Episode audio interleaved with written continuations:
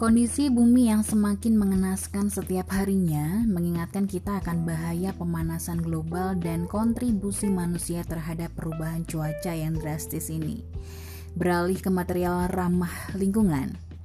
Misalnya kantong belanja dari kain perca, sedotan bambu atau peralatan makan dari kayu, ini bisa menjadi salah satu cara untuk menunjukkan rasa sayang kita kepada bumi tempat kita tinggal. Dilansir dari dekorrumah.com, gak cuman untuk keperluan sehari-hari, material ramah lingkungan juga bisa digunakan untuk membangun rumah. Selain membantu mengurangi kontribusi terhadap pemanasan global, hunian juga terasa lebih sejuk dan juga alami. Selamat datang di Belajar Omalit Podcast. Hari ini kita akan membahas tentang material rumah yang ramah lingkungan.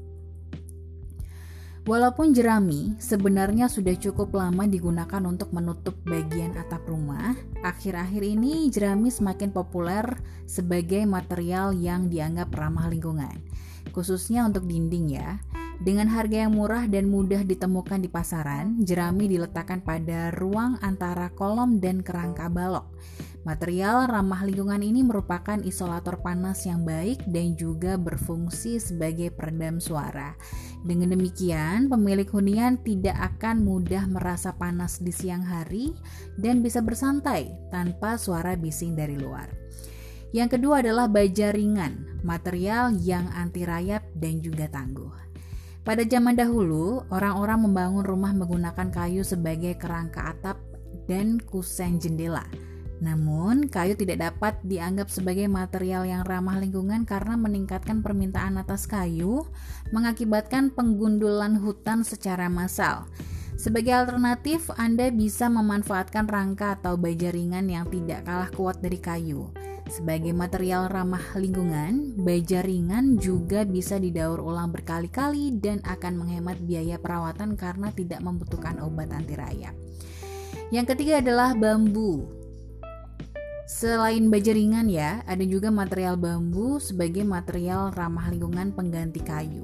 Salah satu material ramah lingkungan yang kian populer, bambu sendiri sudah dikenal sejak zaman dahulu dan sering digunakan karena sangat kuat dan bisa menopang beban berat meskipun bobot bambunya ringan. Tanaman kesukaan panda ini juga tumbuh dengan cepat di alam bebas, jadi nggak ada kekhawatiran akan berkurangnya stok bambu.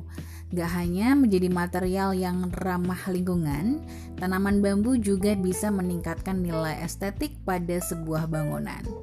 Material ramah lingkungan selanjutnya adalah tanah yang dipadatkan, yang merupakan teknik dari nenek moyang. Pernahkah terpikir untuk memanfaatkan tanah yang dipadatkan sebagai material ramah lingkungan untuk membangun rumah? Faktanya, teknik ini sudah diterapkan oleh nenek moyang kita sejak ribuan tahun yang lalu dan terbukti kalau material ini tahan lama. Tanah yang dipadatkan ini dijadikan sebagai material ramah lingkungan pengganti beton yang kualitas dan kekuatannya tidak kalah saing. Rumah akan terasa lebih sejuk dan alami dengan material yang satu ini. Selanjutnya adalah hemcrete.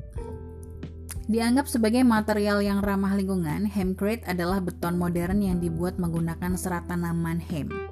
Serat tanaman itu dicampur dengan kapur sehingga bentuk adonannya menyerupai beton biasa ya. Bobotnya lebih ringan namun kuat menahan beban berat.